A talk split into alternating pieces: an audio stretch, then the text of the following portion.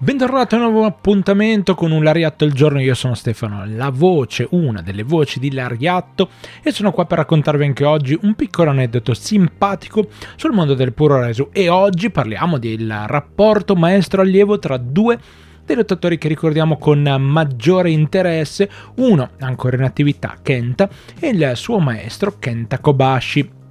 Di cosa vi parliamo oggi? Vi parliamo di questo rapporto particolare che si è instaurato e di un aneddoto in particolare che è stato molto molto divertente, almeno per noi che lo abbiamo letto. Quindi ci siamo come tutte le mattine alle 8 su YouTube e su Spotify per raccontarvi un pochino di cose ed eccoci qua che parliamo di questo reporter giornalista che ha raccontato questa storia. Il reporter è Atsuo Suzuki, il quale ha raccontato che Kenta Kobashi era molto molto severo nei suoi allenamenti e Kenta, mandato proprio da lui a diventare un allievo, l'abbiamo già raccontato per l'assonanza con il nome, diventa una delle vittime preferite perché era molto bravo. E quindi un giorno come test, dopo un errore di Kenta, anche se poi non è stato specificato di quale errore si trattasse, Kobashi dice al ragazzo vattene a casa, qui non c'è più posto per te non farti mai più vedere. Questo era semplicemente un test per vedere quanto effettivamente Kenta sarebbe stato attaccato alla sua storia di, di wrestler che si stava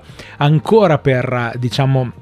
doveva ancora nascere. Ebbene, il giorno dopo Kenta si ripresenta al dojo, pronto per gli allenamenti e pronto a rendere orgoglioso ovviamente il suo maestro, il quale lo guarda e con orgoglio dice ok, lui ha capito che nonostante ci siano degli errori e ce ne saranno anche in futuro, sicuramente eh, è uno che insomma sa come deve fare per tirarsi su.